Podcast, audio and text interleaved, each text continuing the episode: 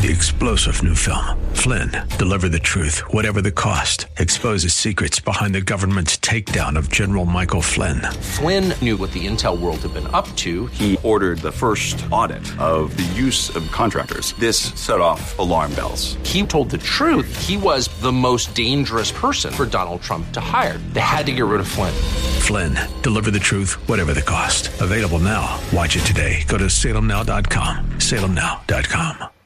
The views and opinions expressed by Rob Black and his guests are not necessarily those of KDOW or its management owners or advertisers and should not be construed as legal tax or investment advice. Always consult with the appropriate advisor before making any investment or financial planning decision.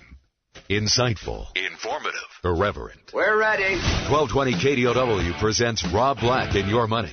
Your source for breaking news, market updates, and successful investment strategies for the 21st century. Sounds like a great program. Getting you to retirement in today's market. So let's get on with the show. Taxes, family finance, insurance, the economy, technology, media, and entertainment. Rob is talking about it with you at 800 516 1220. So call in, we'll chat and uh, have some fun. Now to start your day with the latest news and market commentary. Here's Rob Black on the Bay Area's business leader, 1220 KDOW.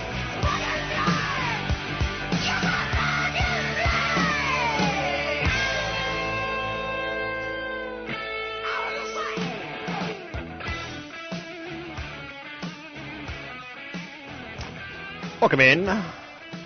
I'm Rob Black, talking all things financial, money, investing, and more. 800 516 1220 to get your calls on the air. It's 800 516 1220 to get your calls on the air. Let's talk about yesterday and then talk a little bit about today. Uh, VW in the news. Uh, SAB Miller in the news. PepsiCo in the news, McDonald's, as well as Disneyland in the news. A lot of familiar names, right? But let's start with yesterday first. We have a very weak foundation right now, and yesterday we had a strong rally. Um, from its low of 1871 last Tuesday to the high of 1989 on the S&P 500 yesterday, so from last Tuesday to yesterday, there was a gain of about 6.3%. That's a pretty big move. And a, a large chunk, or the bulk of it, came in the last two sessions, with stocks barreling higher past the post-employment report low. Um, it's been a stunning move. It's come on the back of, well, come to think of it, it's come on the back of only Uh, vague notions of convenience that we can put together and say this is what it is.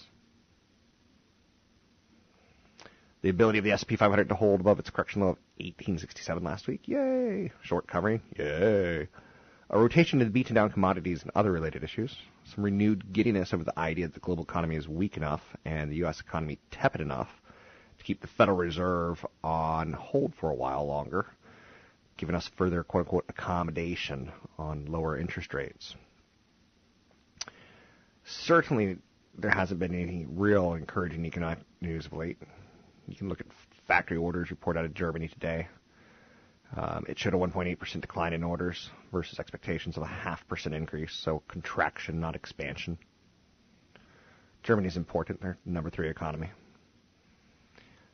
The U.S. trade balance report for August didn't exactly paint a picture of robust growth. Deficit widened to 48.3 billion. Exports declined about 3.7 billion for the month. That's not good. It's a lot of money. If you think about it, that's a lot of money.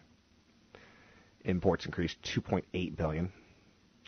Cell phone and other household good imports were up by 2.1 billion. Uh, while exports of industrial supplies and materials dropped by 2.2 billion less of than half of which was oil related.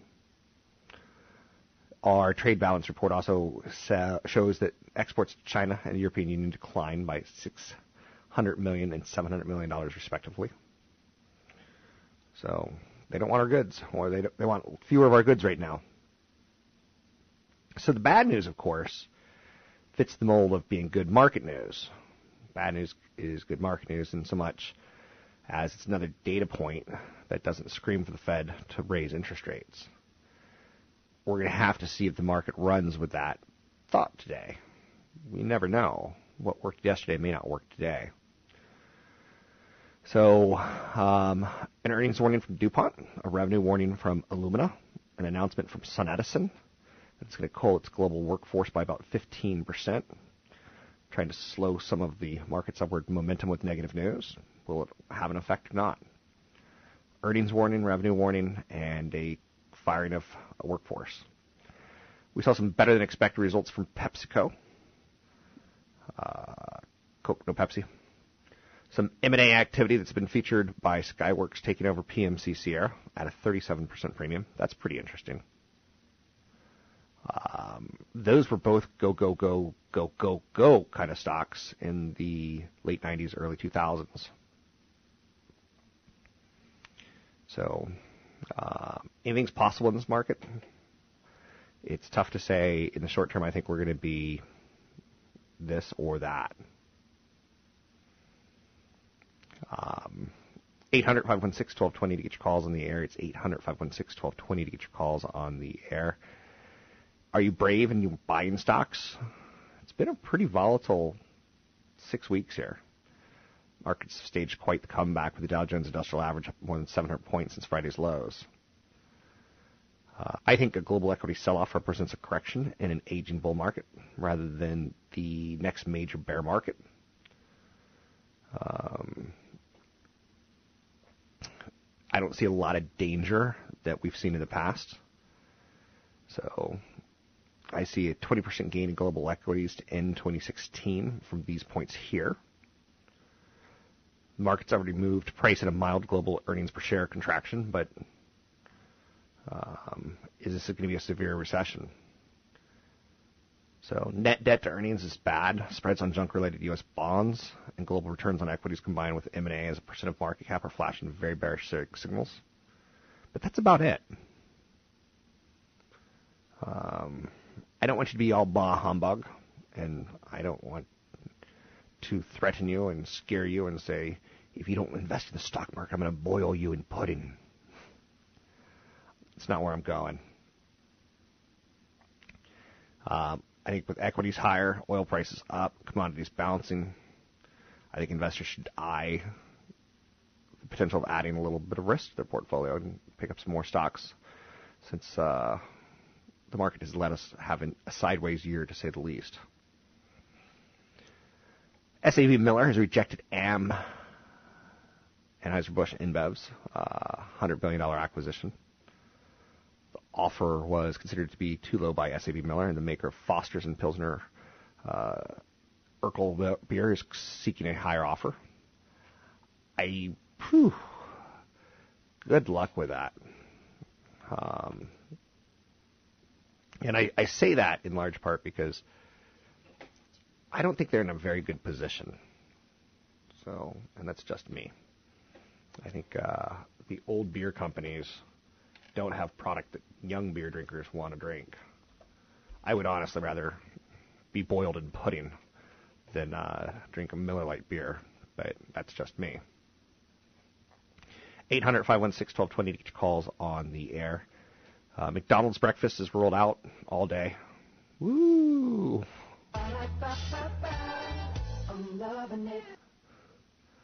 I can't get all that excited. I wish but I can't. 800 516 1220 to get your calls on the air. 800 516 1220 to get your calls on the air. Um, so, breakfast sausage, woo, hash browns, egg McMuffin. Can you say egg McMuffin? What's going to be interesting is when people start asking for like a quarter pounder with cheese and an egg, because they can do it now. And that's going to drive people crazy. Uh, 800 516 1220. I haven't brought up Horsey Face in a while. Suze Orman. Well, actually, she's not Horsey Face. Sarah Jessica Parker's Horsey Face. Um, I think she's really dangerous. Um, you know, people like Dave Ramsey saying you're going to get 12% a year returned in the stock market is pretty dangerous. Um, There's a growing body of literature exploring the spending habits and tendencies of retiree households. Consumption tends to decline at retirement. The real change in annual spending through retirement is clearly negative, and people like Suze Orman don't know what she's talking about. I'm Rob Black, talking all things financial, money, investing, and more.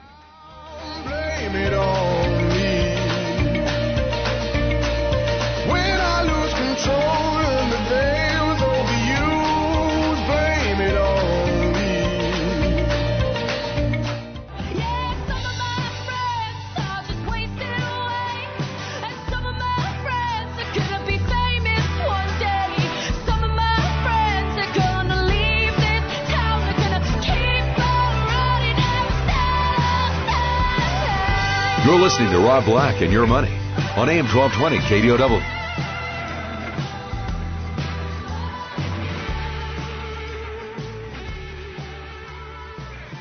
I'm Rob Black, talking all things finance. Has joined UPS in raising its fuel surcharge. Move coming just ahead of the key holiday season is the second increase by FedEx this year and will take effect on November 2.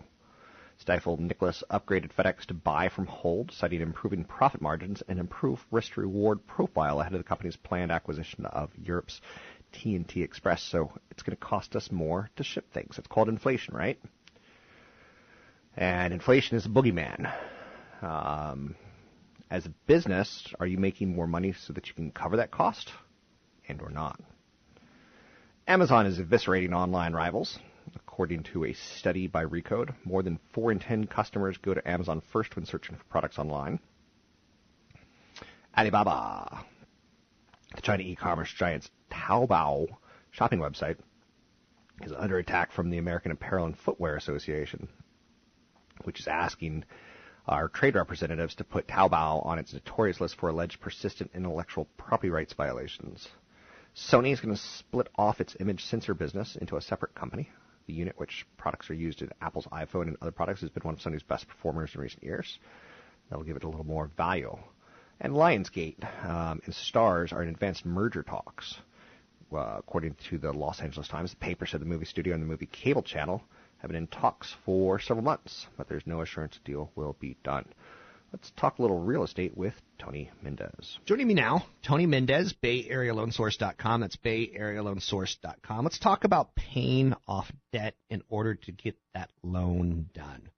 Uh, what would stop a loan from getting approved with debt? A high debt ratio. Okay. Uh, Dodd Frank uh, implemented qualified mortgage rules. Lenders are, are sticking to it. Um, you know, there are ways to go over it with better credit, better equity, but for the most part, 43% is what they call the back-end ratio. That's all of your debt combined with the new mortgage payment, with your taxes and insurance. So, uh, credit card debt, car payment debt, student loan debt, any debt that you have adds to that ratio on a monthly basis. And uh, there are lenders now that will allow you to pay off that debt, part of a refinance, in order to qualify for a loan. So, for example, let's say you have a 50% ratio with all of your debt. You have a $20,000 credit card with a $500 payment on a monthly basis, and you have you know 25% equity in your home. Well, you could simply refinance. Sometimes you might get a higher rate, hopefully keep the same or lower, and you can get a double benefit here. But for dollar for dollar, that $20,000 is usually uh, one dollar one dollar for every three dollars. So it's thirty, it's sixty something percent lower in payment. Yeah, you might go pay interest over a period of time, but it allows you to save money and manage that debt and, and get that refinance done. This also works where, um, you know, with with auto loans as well. Okay. I've seen people. I haven't seen anybody do student loans. That would be actually crazy. In some most cases, that that payment is incredibly low compared to the the debt balance. Some of them are. Some student debt, you know, if you're not. I have seen them creep up recently, uh, but I still wouldn't. I just don't. I just don't. I feel really uncomfortable unless you're talking to a CFP or a CPA, and th- that guy's calling me and saying, "Hey, this is what we're doing. I've authorized you, you know, this this borrower to do this kind of transaction." Um, you know, this brings up a good point. You know, there's a lot of people that are doing transactions, uh, and they still do transactions over the last few years after you know getting a huge scare of you know and, and a, a reality check and how risky mortgages can be they're still making transactions without the advice of uh, you know their their circle of trust. You know those those people that the CPAs, the CFPs that, that should be you know guiding them through this. Okay. and, and I know you agree with this. Is you know that people make some strange money decisions. I saw a guy write off his kid's college tuition on his tax returns.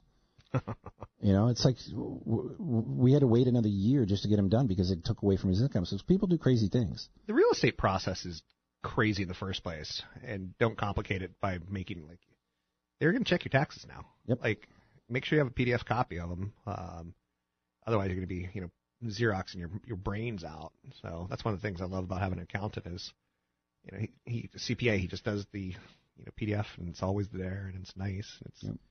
um, A lot of self-employed people need to be with, especially if they're doing a transaction in two years, within two years, to go with, go to their CPA and say, um, and their loan agent, and have them work together and say, what do I need to qualify for? Because you don't use your gross income on s- on self-employed, you use your net income. back in the day of liar loans, did you still have to do um, tax returns? Uh, no, No, no. It was it was you basically s- said I work in this industry, Okay. and then they the you, you'd stated income, and then they would they had a website that they would go to that said okay this type of industry. Say I'm a you know I'm a plumber for I'm a master plumber or master electrician. How much does that make in this zip code where you live? And it'll it'll set up a dollar amount and a scale, a little chart, and if you fall within a certain variance, uh, you you get the that you'll allow that income. It's crazy. Liar loans were crazy. one of the, you know, I, I, frustrating situations arise. I refinanced a, a office building that I own, and they wanted to do an appraisal. And what do you think an appraisal would cost? I, I know how much an appraisal costs for a, a commercial property, so it's probably over a thousand dollars. Five thousand dollars. Yeah. And it, it's tough because the comparables in that area, nothing sells. It's right next to a courthouse, so once someone buys it, they typically keep it forever. So there's no comparables, and that's why they're jacking up the appraisal fee on it.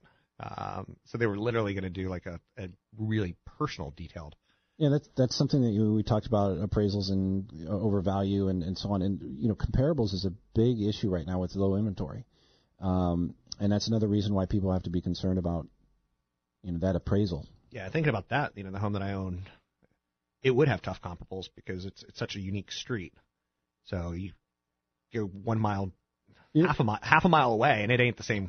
It ain't the same I- community. I, I heard a realtor say that that- they said, "Well, you're going to pay forty thousand dollars more than the appraised value." He says, "But the but the, the realtor says, but your house now became a comp."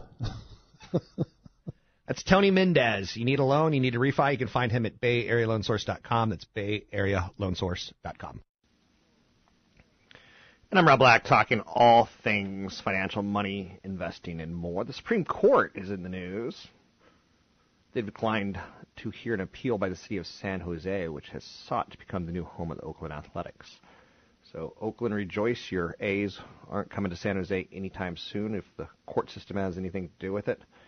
Uh, the announcement was a big victory for Major League Baseball. It keeps their antitrust laws in place, which is sought to avoid high scrutiny uh, media stories about this and try to preserve that exemption, which dates back nearly a century and is an anomaly in the law.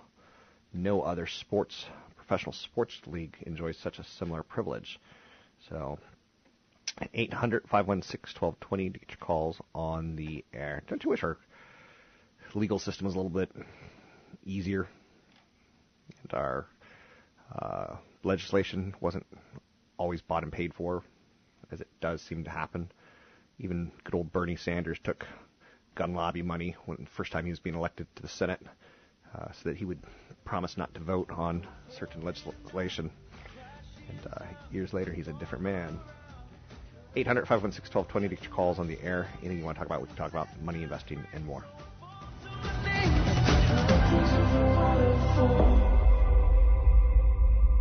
So say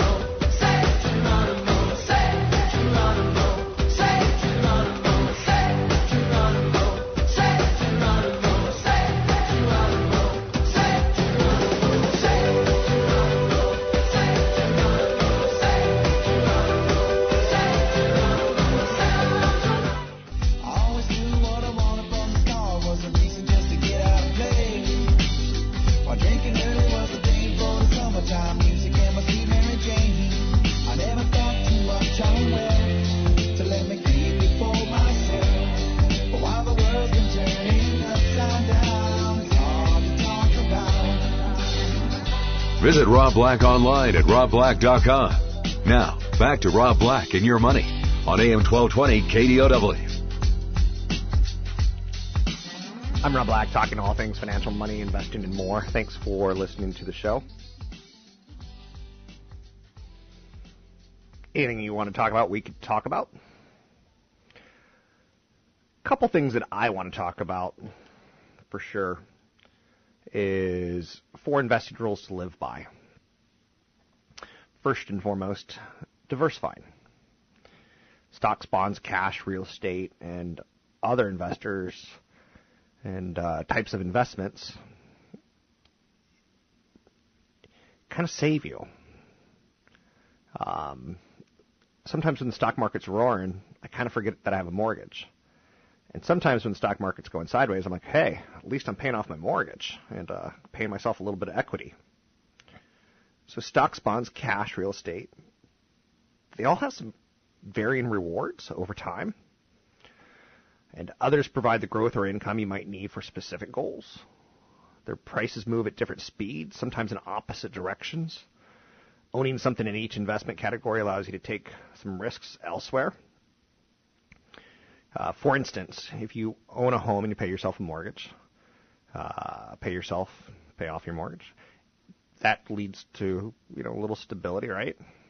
And then you're like, hey, I'm going to max out my 401k, and that leads to money that doubles every 7.2 years, which is amazing. And then you're like, well, you know, maybe I'm going to well get six months cash, emergency cash. That's good, good, good, just in case you lose your job or something happens. Uh, you can still continue to pay your mortgage, which is a liability, not an asset. Um, but then at some point in your life, you're like, I'm going to get a vacation home, or I'm going to get, you know, uh, income property. And I, I would highly push most of you to do it via um, what are called real estate investment trusts, REITs. REITs trade on the stock market. And if you own 100 shares of, say, a company that goes out and buys office properties in San Francisco, New York, you own 100 shares. So you own, let's call it $10 stock, and you buy 100 shares. You own $1,000 of real estate. What's beautiful about it is you don't have a 30 year mortgage that can get you in trouble. So, diversifying into these various assets ultimately lets you take more risks down the road. You wouldn't want to buy a, a vacation home before you bought your own home, usually. You wouldn't want to buy a vacation home before you have $100,000 invested in the stock market for retirement. So, you see how that kind of works. So, the four rules to live by is number one is diversify. Number two is rebalance. The normal and sometimes abnormal moves of any given investment category can derail your well thought out plans if you fail to rebalance regularly. Rebalancing requires nothing more than uh, you taking a look sometimes at your 401k and hitting the auto rebalance uh, button. Uh, you should always rebalance your portfolio, in my opinion, every 12 months, if not every six months. Um, it makes sure that the percentages that you hold in the investment class, you know, don't stray too far from your original goals. For instance, um, for me, a balanced portfolio might start with someone who's 30 years old, and it would be 20% large cap, 20% mid cap, 20% small cap, 20% international, um, and 20% some sort of income, like the REITs that I was talking about, real estate investment trust. But that's not a good balance. It's got too much mid and too much small. Maybe depends on if you how much you've saved early in life versus later in life. Uh, maybe it has got too much international. That's that's something you can't stomach. It's too volatile for you. Maybe it's got too much of that S&P 500, which had an amazing, you know, uh, run in the stock market. So, whatever your percentages are that you decide upon, you should keep those percentages probably for like a maybe a five year outlook before you start thinking like, oh no, um, I need time to rethink this. I don't want you to rethinking it every year because if you do, you're starting to look at it not being an investment, but it being a trade. So let's say you went with 20% international, and international has had a rough six months, but it had a great first three months. And you may go, uh, I'm going to pull the plug. That six months scares me too much. And then you forget to take a look at the big picture that you want to be buying when it's lower, and you want to be thinking five years out, not five days out. So rebalancing is a pretty good thing. It allows you to buy, hopefully, it lets you sell some of your winners and buy some of your losers, uh, or accumulate. So it's interesting in the world of mutual funds. You want to, in my opinion, mutual funds or exchange rate fund or index funds, you tend to want to sell high and buy low through that rebalancing concept that we just talked about. Whereas with stocks, you want to sell your losers. Um, as soon as it starts to underperform, you want to get out. You have to have like a five flag mission for what you're thinking about. Number three on the list of investing rules to live by is dollar cost averaging. A simple and effective way to buy low is to put your investments on autopilot, dollar cost average. I do it with my 401k. I think everyone should do it.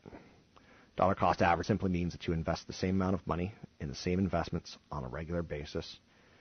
If you're in a 401k or 403b or 457 plan, you're already practicing dollar cost averaging. You typically say, I'm going to put $500 of my paycheck into investments.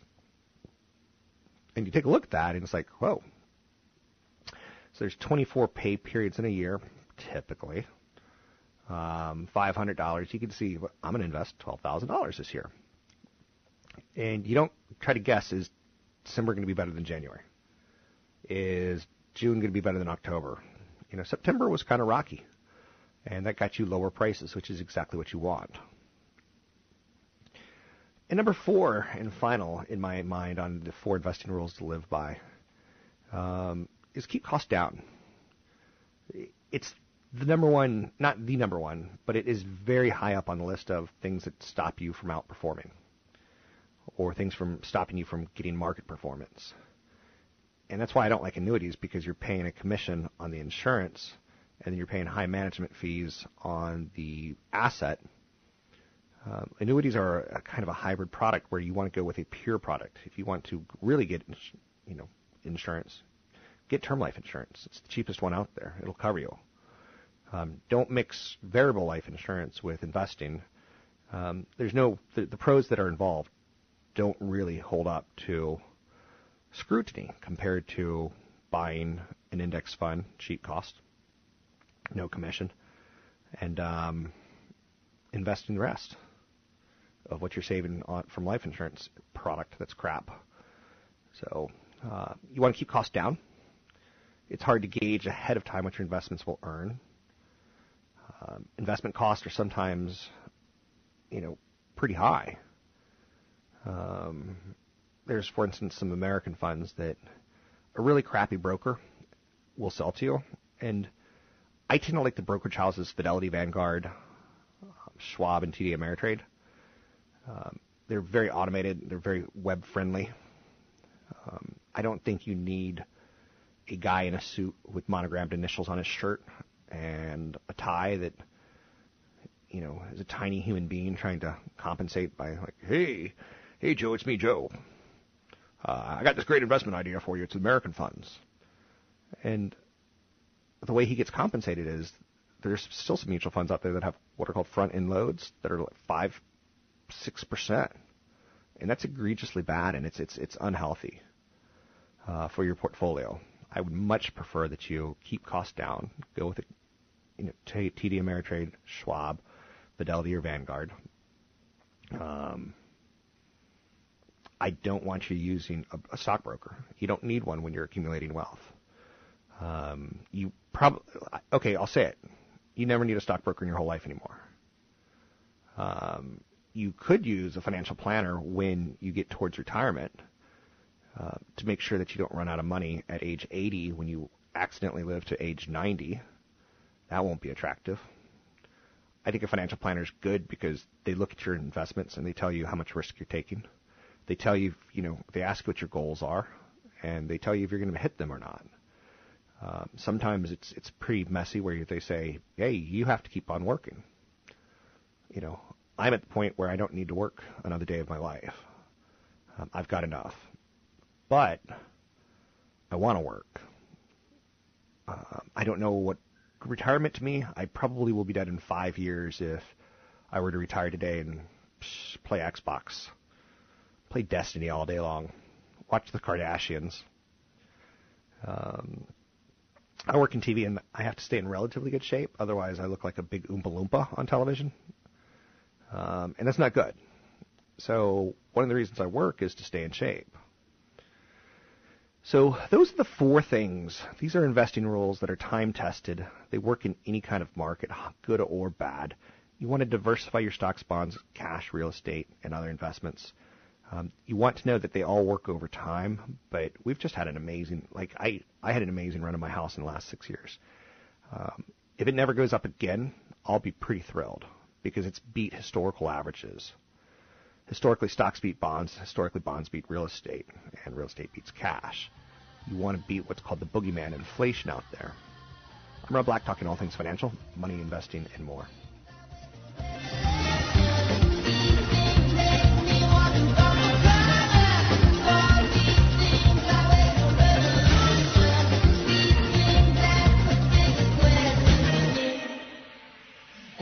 You what you wanna be?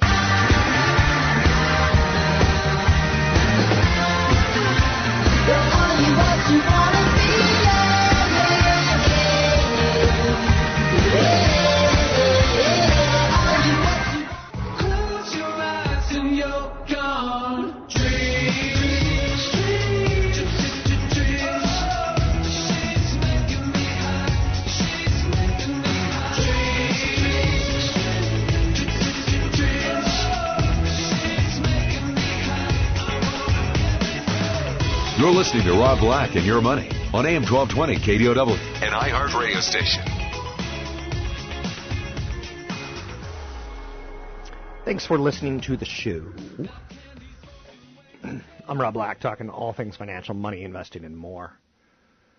Um, some headlines today to go through as far as what's going on out there. First and foremost, let's take a look at the market numbers and see how we're doing, because I do think that's got people interested. Um, the S&P 500 is down five, not doing much. It was a little higher, it was a little lower. The Dow's up 18. Again, not doing much. It was a little higher. It went to break even. Now it's a little bit higher again. Not much. Nasdaq down 33. There's the story. That's down almost one half of 1%. Which, again, NASDAQ reflects kind of the growthier names out there. Um, and when I use terms like growth growthier, I know that's probably not the right word, um, but it means something to you, and that's what I'm trying to pull off. Um, Apple's down basically 70 cents or 80 cents, and that's about what the Nasdaq's down. The Nasdaq is a lot of the growthier tech type of names. So sometimes if Apple has a bad day, the stock market's gonna have a bad day because it's in all three major indices: the S&P 500, the Dow, and the Nasdaq.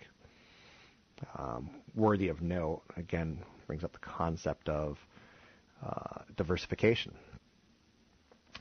Taking a look at the stock market today, SABMiller has expected, as expected, they're going to reject the takeover proposal from Anheuser-Busch InBev. This is a big story in the sense that number one's trying to buy number two, and I'll be honest with you, I typically will will err on the side of what are we really asking for here when we want this merger or don't want this merger? Um, I think these two companies need each other because I think they've got a very big footprint. I think their ability to deliver around the world is more powerful than the brands of beers that they have. But they need each other because their brands of beers are losing appeal with younger people. Um, everyone loves Apple, right? Well, the guy I work with in television, Mark Dannon, he doesn't love Apple. His mother-in-law has an Apple iPhone, and he's like, Psh, not cool. So he's using Samsung. I'm like, lame. Kind of mo- mock each other a bit. But there was a point in time where Apple wasn't the king of gadgets. Sony was. And the Sony Walkman was all the rage. And I had to have one. Um, I thought I was going to die in high school if I didn't have a Sony Walkman. I thought I was going to die. Um, and well, anyway, Sony's not cool anymore. and that could happen to Apple down the road. So, relevance of product, you know, down the road, will Apple have to buy Microsoft or will Apple have to buy Samsung? Like, uh, maybe. So, uh, we're in the final quarter of 2015. We have hit that time of year where we're starting to start, you know, yesterday was the best day to buy flights for tra- uh, holiday travel. Like, I did. Did you? Third quarter was dismal, with the major U.S. stock indices posting their worst quarter since 2011. Did you get through it? I think we all should get T-shirts that say "I survived the worst quarter since 2011." And I am mocking you when I say that. What's going to drive performance through the rest of 2015 and into 2016? Central banks' policy has taken a bit of a back seat right now. Market participants have started to question the effectiveness of monetary policy with good reason. Although growth is expected to remain solid in developed economies, corporates are now facing external headwinds against which central banks have limited tools. Brazil, for instance, is cutting how much they're spending next year on the Olympics. Brazil is a huge mess. Their currency is down 70% in the last year. Inflation's up 10%. If that happened in the United States, people would be rioting in the street. And they are rioting in the street in Brazil. So here's what drives us China.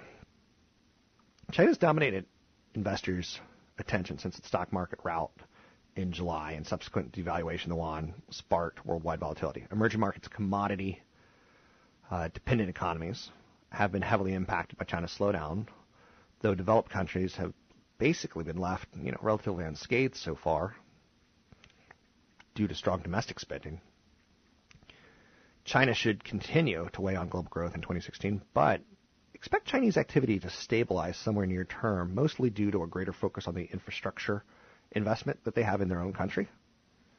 So any sign of growth stabilization in China could alleviate fears about a global recession.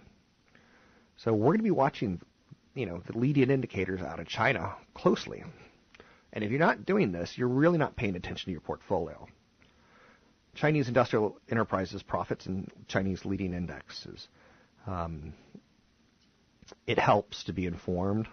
That takes away a lot of the fear that could potentially creep into your head. So earnings growth in the United States has been weak, and we're hitting earnings season right about now. Earnings per share growth has been very disappointing, with third quarter earnings likely to be declined year over year for the second quarter in a row. Profits growth has, you know, never been this weak outside of a recession.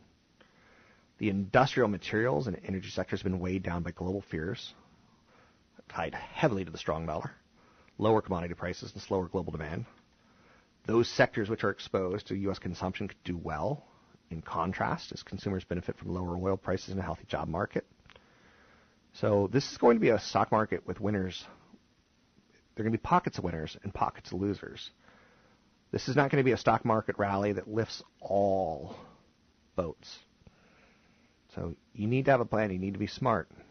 So 800-516-1220 to get your calls in the air. It's 800-516-1220 to get your calls in the air. Anything you want to talk about, we can talk about money, investing, and more. You can find me online at robblack.com. That's robblack.com. 800-516-1220 to get your calls on the air. Um, a couple other quick headlines for you. I think inflation is going to remain tame. Um, I think U.S. economy is going to expand at its fastest pace since 2005 next year. 800-516-1220 to get your calls in the air. The IMF has cut global growth forecast for 2015, so that's known. Keep in mind that's important that we know it versus being surprised by it. Find me online at robblack.com.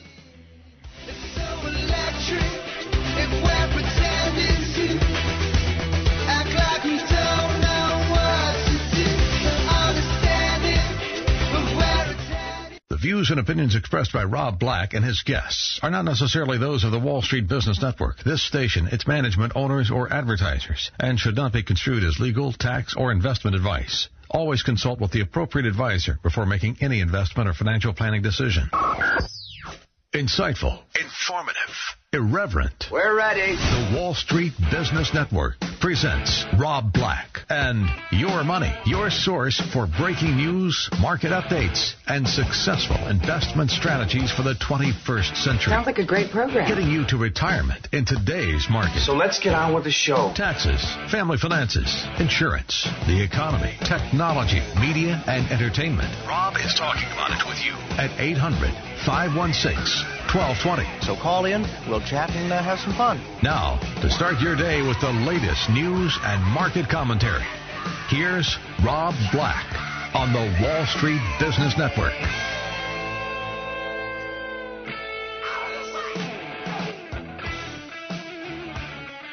I'm Rob Black, talking money, investing, and more. Anything that you want to talk about, we can talk about. I pride myself on that. I try to live up to that every day with you. Doesn't always work, but gosh darn if I don't try. Um, I promise if you listen, I'll do everything that I can to get you educated enough so that you can have a nice retirement. My goal is not to make you filthy rich in the short term. My goal is not to promise you that I'm smarter than everyone else, and thus you should listen to me and only me. But my goal is to get you to retirement, and so that you can live from age 60 to 100 well. I recently visited my mother, and she's living okay. She's living in a, a senior facility, to say the least, a retirement home, maybe. Um, it reminded me a lot of prison, which kind of made me sad because I grew up with these wonderful images of my mom. She could have done things ever so slightly differently and just lived a healthier life, and she could still be on her own right now. But because she didn't, she smoked a little bit when she was younger. Um, you know, she's in relatively good health. She's had two strokes, uh, 15, 20 years ago. That's left her now at you know roughly around the age of 80, not very healthy. Uh, but she's actually gotten a lot healthier since she's been put in the home. See, when she was in her own home, she would forget to take medications, maybe take one too many. And that was a bit on the tragic side, in my opinion. Uh, because, you know, when you would ask her who's the President of the United States, she didn't know. Um, and she goes, Oh, I know. And you didn't know if it was the medications or if it's Alzheimer's. And my mom has been diagnosed with Alzheimer's. So it's only going to get worse for her, for sure. I mean, I guess it only gets worse for all of us, right? But when you sign someone in, when you go to an old folks' home, you sign yourself in. You have to sign the prisoner, I mean, your mom out when she leaves. You have to sign the prisoner back in when she comes back. Um, instead of guards, there's people who are roaming around making sure that everyone's okay. It was uh, pretty telling, though. Like, you know, that's about sixty-five hundred, seven thousand dollars a month. Sometimes it's more, sometimes it's less. It's really close to a hospital, so it's very, very convenient. So she can see her doctors on a regular basis. But that adds up. You know, you do the math on that, and that's eighty thousand plus dollars a year. Um, again, that includes food, so that's good, right? And she's much health, she's much more mentally there because she's getting things done correctly than ever before. Um, but there's also some issues, like for instance, um, I was talking to my mom. And I go, Mom, I'm taking a look at your checking account. I see there's a, a deduction for hundred dollars. And she goes, she doesn't know what it is. Well, even before that, she tells me that she signed something that gives her a lot of money. And, um, you know, doing a little investigation, you can kind of see that, okay, there's something that's coming out of her checking account that's not really attributed to much. And your instant fear is that she got someone, someone got her to give her checking account number and they're just pulling 100 bucks out a month call the bank, they won't help you because it's your mother's account. Talk to your mother, and your mother says, "Oh, don't worry about that. I'm going to get lots of money." And you're like, "Mom, don't be stupid." And you kind of want to slap her around a little bit and say, "Come on, um, show me what you signed. Show me something that authorized this. Show me the money that you're going to get." And she can't come up with anything. So getting old stinks, um, and people get taken advantage of. And $100 a month doesn't get noticed. So it does not get noticed. Um, my mom's in the situation now that, oh, this was horrible. This was horrible. She's got, let's say, four or five grandkids. It's tough to tell in my family. There's a family of six of us, and um, some of them are super grown, so do you call them grandkids anymore, kind of thing. But anyway, so she bought uh, on Home Shopping Network two, a box of two Papal pens for fifty-five, sixty dollars. These are collectibles that she wants to give to her grandchildren. Um, and that's pretty horrific. Uh, not papal pens are bad, but she bought six boxes of these. So she bought 12 sets of pens, ultimately 12 pens, 50 bucks each. You, know, you do the math, 300 plus dollars. That stuff is junk. Not that anything with the Pope on it is junk, but it's junk. Papal pens. Um, because it's somebody that'll talk to her. Um, I wish Home Shopping Network could. It's the most evil thing in the world to me because what it does to my mother. So these are things that you're going to have to deal with at some point in time, either with you know your children have to deal with with you, or you're going to have to deal with your parents. And that's the reason I'm talking about it as openly as I can. It's not attractive, um, and there's a lot going on. Uh, with my mom buying papal pens, that's fine. But you know, I was looking at her credit card. I'm like, Mom, you've got a twenty thousand dollar credit. Like, I did, I, I quickly got really quiet. And she's always been pretty conservative, but she's got Alzheimer's. What's going to stop her from buying thousands and thousands and thousands of dollars of junk? Was talking to my sister, and she goes, Rob, you know, uh, I probably have like 20 bottles of perfume at my house that Mom has given me over the years. I don't know what to do with it. It's, it's all junk. If anyone has a good idea of what to do with 20 bottles of uh, perfume, let me know. Like maybe if any of you are like murderers and have bodies in your basement and you just need to cover the smell, I will donate them to you. Sarcasm, sarcasm, sarcasm alert, sarcasm alert. But that's the joy of getting old, right? So what I try to do on this show is get you to retirement so that hopefully you're not in that position. And sometimes I'll say things incredibly off and odd, like um, my mom's teeth aren't good, so she's got some dentures. She should have taken better care of her teeth in her life. Teeth are very expensive. They're typically not covered. So I've got a family friend, a friend, that she's got two young boys, and one of her kid got diagnosed with six cavities, and he's like four or five. Six cavities, and he's got a, maybe a third tooth coming in on the front teeth. So he's going to have some. He's got some dental issues, to say the least. Now these are baby teeth, but baby teeth still need to get fillings uh, because these baby teeth need to last a while. Um, and it ain't cheap. And you know, the advice I gave her was consider stop giving your kids sugary drinks. Juice is sugary. Don't brush your teeth right after you give your kid orange juice because it's just like sandpaper. Um, flo- flossing super important.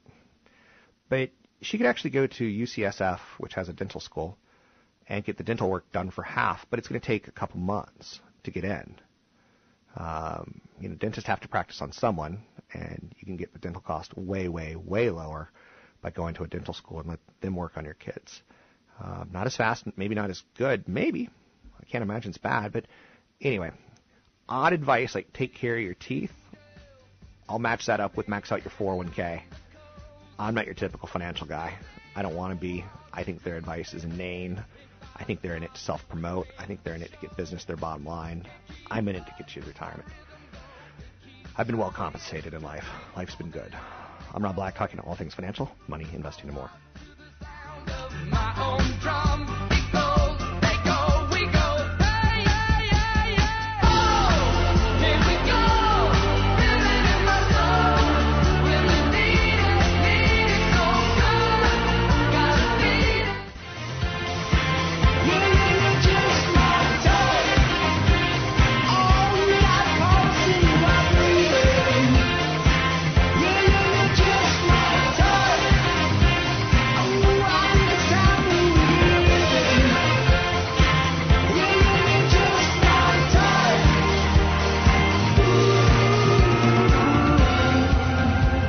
Listening to Rob Black and Your Money on AM 1220 KDOW.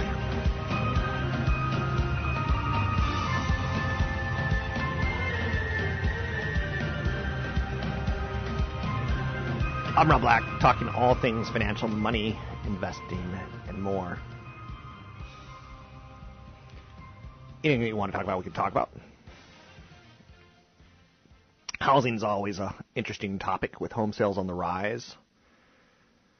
Um, buyers and sellers need to always look at their strategies and figure out what they're doing. National Association of Realtors recently reported that pending sales of existing homes are at their highest level in more than nine years. Now, this is going to ebb and flow. You know, we're not always going to be at peak demand, so there's the existing home market, there's the new home market. And right now, the demand is being fueled by first time homebuyers, by strong job growth, by high rents, by relatively low mortgage rates. Any of those factors can change, right?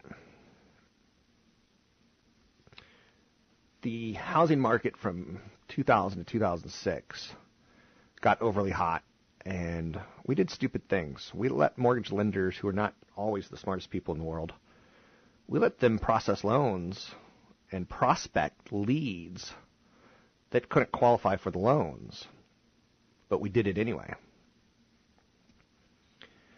Um, we had what were called liar loans, and they're starting to make a little bit of a comeback. I think real estate is very much so about location, location, location. I said 14 years ago when I came on in the Bay Area, 15 years ago, I did a national show for five years, and I just kind of got it wasn't right. And working with affiliates was difficult at times. Um, and trying to explain things was difficult. Back then, I said, "What are my favorite housing markets?" Well, I would say San Antonio. I would say Raleigh, North Carolina, because there's three colleges right there. San Antonio, because it's kind of a young music urban hotspot. I said Memphis. I said Denver. A lot of jobs going to that area. Um, Seattle was on that list. And I think that's about it. Um, all of those markets have done extremely well because I brought them up for a good reason. Um, prices reflect imbalances. In some cities, prices are up double digits. Some cities, prices aren't. I would never buy a home in Stockton or Tracy. Um, maybe if I had family there, maybe I would. There's just not enough jobs there to warrant a price increase. And when you go to both Stockton and Tracy, you'll look around and you'll see nothing but land. Right now, the supply of existing homes is on the low end. Um, and that's downright ridiculous. Um, how low end some of these markets are. You know, in San Jose, a, a home could be gone in 18 days after it's put on the market. In Denver, 25 days. But the national average is five plus months right now. When home prices, when homes sit six months without a buyer, prices tend to fall. Sellers get motivated to move that product. Your real estate agent comes knocking on your door and says, "We need to lower the price." And you get a little bit itchy because you've been trying to move for six months. Sometimes you physically need to move out of the house after it's sold. Sometimes the house is sit empty for six months, and you start like panicking and thinking, maybe I should put a renter in there. Maybe I should do this. Maybe I should do that. I've been paying a mortgage for six months. So in hot areas, right now they're hot because of a reason. And that's the reason, those reasons, if you look, are the exact reasons why you would want to buy a home. Sometimes it's a hot job market. Sometimes it's, uh, you know, an ideal location. Sometimes it's, you know, a location tied towards healthcare. And that may be like the retirement person's needs versus, like I told you, like I've said before, um, you know, my mom in a retirement home is right next to a hospital. That's perfect. Uh, she feels like she can get more medical care more of the time pretty easily. So sometimes you have to change the way you approach your strategy. If it's a hot market, you're going to have to pay a hot price. So if it's cold market, you can negotiate lower. So it's kind of important that you talk to your realtor and say, you know, how long are homes on the market here? And then you can ask questions like, you know, what has been the annual price increase in the last 10 years for this market? And let's say it goes up 10 straight years. Is that realistic? And if, if, if you can talk to yourself and be honest with yourself, you know, it's okay to overpay as long as you know you're doing it. But real estate strategies need to be a little bit tinkered with from time to time. Um, and hot housing markets make it more difficult because you feel like you're chasing. And most of us don't have a good enough internal editor to stop ourselves from saying, you know, maybe I should rent. Or maybe I should buy in a different market, rent that out, and potentially rent here. So just throwing it out there for you. The average American homeowner pays about $2,300 a year in utility bills. Um, I pay more than that. so if this week you need a little extra time, you know, take a look at improving your home. But the cost of improving your home, the savings, the payback period, all are things that you need to look into. Um, if you could seal the exterior and add insulation, typically that's going to run you $1,500 to $7,000 for a pretty big home of 2,000, 2,500 square feet. But the typical single family home can cut heating and cooling bills by 15% to 35%, which again, that's about 170 to $400 in the first year. Savings will increase as energy prices rise. When you replace your heating, ventilating, and air conditioning, you may get by with smaller, less expensive units going forward. So consider some insulation uh, in areas of your house that could use it. Old windows should be replaced. Uh, the cost is typically 300 to $1,000 for a window. Uh, Energy Star qualified replacement windows are going to be more, uh, especially if you have to replace the frame. Replacing 10 windows in a typical home saves you about $135 in the first year. But at $1,000, it's going to take you, what, eight years plus to get that back. Um, maybe you, you know, upgrade your furnace and or your air conditioner. Um, if you live in a you know warmer, moderate climate, uh, an air source heat pump can efficiently heat, cool, and dehumidify your home. Um, but again, you have to start processing how much it's going to cost and how much it's going to save. Um, and some of the projects you can't do on your own. Um, I think more and more Americans will be going with solar powers, solar panels. If you get a new, put on a new roof, I'd consider putting on solar panels when you do it. You have to replace your roof sometime in the next five years, I'd say wait for replacing it until you wait for putting the solar panels on until you replace the roof. Just some things to think about with your home and saving money. I'm Rob Black, talking all things financial, money, investing, and more.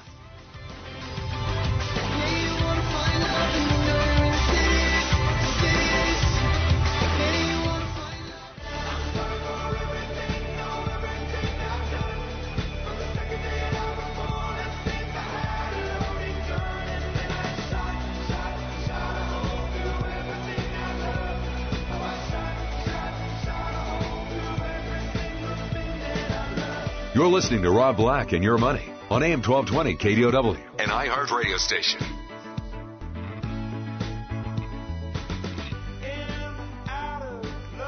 I'm Rob Black, talking money, talking investing, retirement taxes, credit, debt, saving, spending, real estate, cars, college insurance, and much, much more. Um, if you ever have questions, drop me an email, rob at robblackshow.com. Um,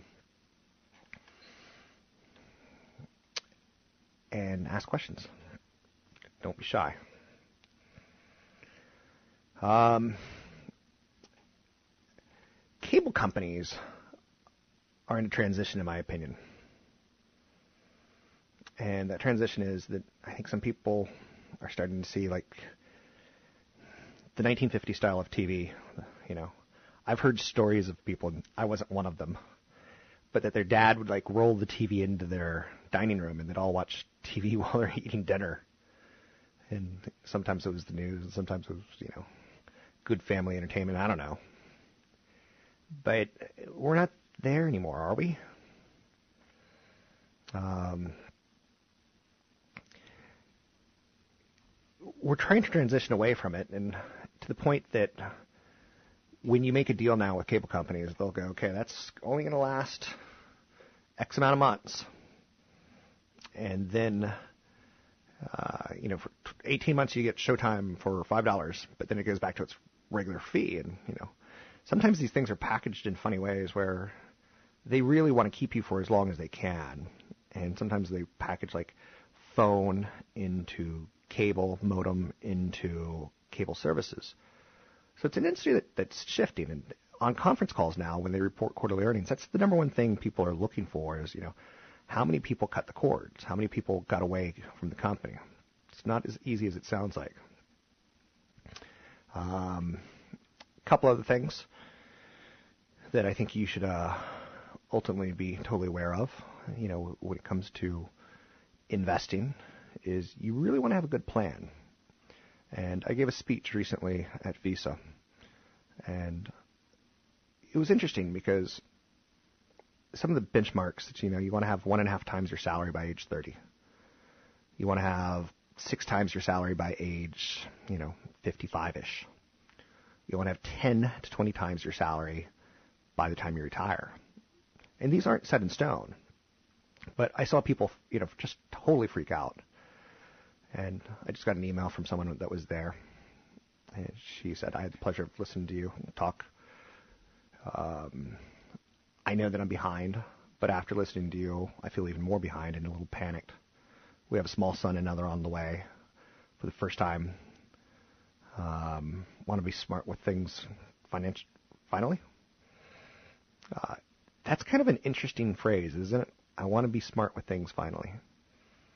And I think a lot of us do live in denial. Sometimes it's a denial in finding a partner that's right for us. Uh, what are we truly looking for? Is it the hot passion? Or is it, you know, um, the stable, consistent, loyal? Like, what traits are you looking for? Uh, or is it all of those things? Is it someone who can clean up after you and you don't tell them that till after you're married? Um, is it a breadwinner? So, but with money, we do that same exact thing where we push off becoming responsible. And sometimes that means we're going to work till the day we die. And that's okay, as long as you're honest about it to yourself. Um, you know, I've talked numerous times about my mom and her financial situation. I'm doing that not to make it all about me. I'm doing it to show you that like that's a real person. Um, I know a lot of people in retirement who um, mishandle it. They don't plan for living as long as they do. There's someone in my family who inherited money that it's kind of interesting what she did. She went out and bought a boat. Uh, she went out and bought a, a new truck. She went out and bought a condo. And now she wants more money from the inheritance, and there's no more money to give to her. But she's spent the money, so to speak. And, you know, the people that didn't spend the money, they don't need it. And they're not panicked by it. But it brings up a relationship issue between, you know, the, the survivors who got the money or the heirs who got the money is the right way of saying that. Um, I've seen the most messed up thing ever. Um, there was one person that I was with that her grandfather loved her. Her grandfather hated her dad. Got that? Her grandfather loved her dad's sister. Her grandfather hated the sister's son. So he gave money to the granddaughter and to this to the aunt, in this case his daughter. He skipped paying money to his son, and he skipped paying money to the daughter's son. I know it's tough to follow, but they all hate each other. and it's all tied towards how you handle money and inheritance. So at times I'm going to weave in and out of content and just again try to hit you with as many messages as possible. That's why you want to have a good estate plan and a good will, um, because then you can, you know, when my mom dies, everything gets sold and split six ways for her six children. I think that's the best way to do it. It's really really clean. Now, if you have a lot of money and you've got children who are going to need that money, uh, you need to set it up better because suddenly it's not about like my mother's children are all you know 40 plus so we're all pretty well established where we are but if we were like 16 to 20 maybe we needed a trust or something to protect us a little bit better so these are things you just got to start digesting and start being honest with yourself on you need 10 to 20 times your income before you retire I'm Rob Black, talking all things financial, money, investing, and more. Find me online at robblack.com. That's robblack.com.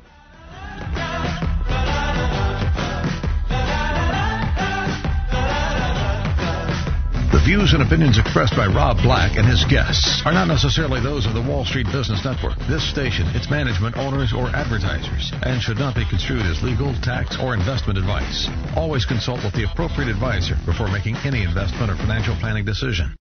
Three star general Michael J. Flynn, head of the Pentagon Intelligence Agency, knew all the government's dirty secrets. He was one of the most respected generals in the military. Flynn knew what the intel world had been up to. He understood its funding. He ordered the first audit of the use of contractors. This set off alarm bells. The explosive new documentary, Flynn, Deliver the Truth, Whatever the Cost, and covers the facts behind this scandal. Flynn told the truth. He was the most dangerous person for Donald Trump to hire. I find out the worst enemy that I'm going to face in my life is right here in America. They took my assessment and they wanted me to change it. And I was like, I'm not changing it. They had to get rid of Flynn. With in depth interviews, archival footage, and never before seen personal records of the man behind the headlines. I just felt like I was drowning. Flynn, Deliver the Truth, Whatever the Cost. Available now. Watch it today. Go to salemnow.com. Salemnow.com.